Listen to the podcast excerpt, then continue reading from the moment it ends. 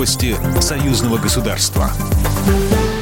Здравствуйте, в студии Екатерина Шевцова. Президент Беларуси Александр Лукашенко поговорил по телефону с председателем Центрального комитета Коммунистической партии Российской Федерации, руководителем фракции Компартии в Государственной Думе Федерального собрания Геннадием Зюгановым, сообщает пресс-служба белорусского лидера. Разговор состоялся в преддверии проведения шестого Всебелорусского народного собрания. Александр Лукашенко и Геннадий Зюганов обсудили формат участия КПРФ в ВНС, состояние дел в белорусско-российских отношениях и перспективы их развития.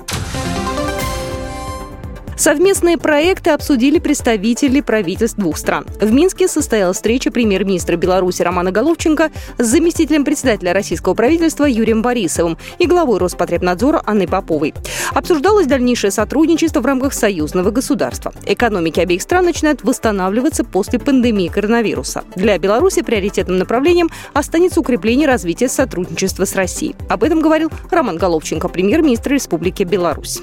Мы согласовали алгоритм дальнейшего взаимодействия не только министерств и ведомств, но и конкретных предприятий. Буквально в ближайшее время э, они проведут серию интенсивных встреч.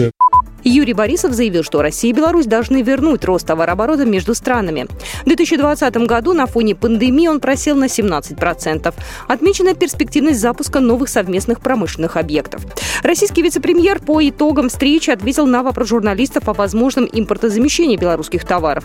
Он отметил, что замещать импортируемые из Беларуси продукции мы не собираемся. Более того, мы сейчас шире ставим вопрос об использовании производственных возможностей белорусской промышленности по импортозамещению тех позиций, где мы испытываем определенные трудности.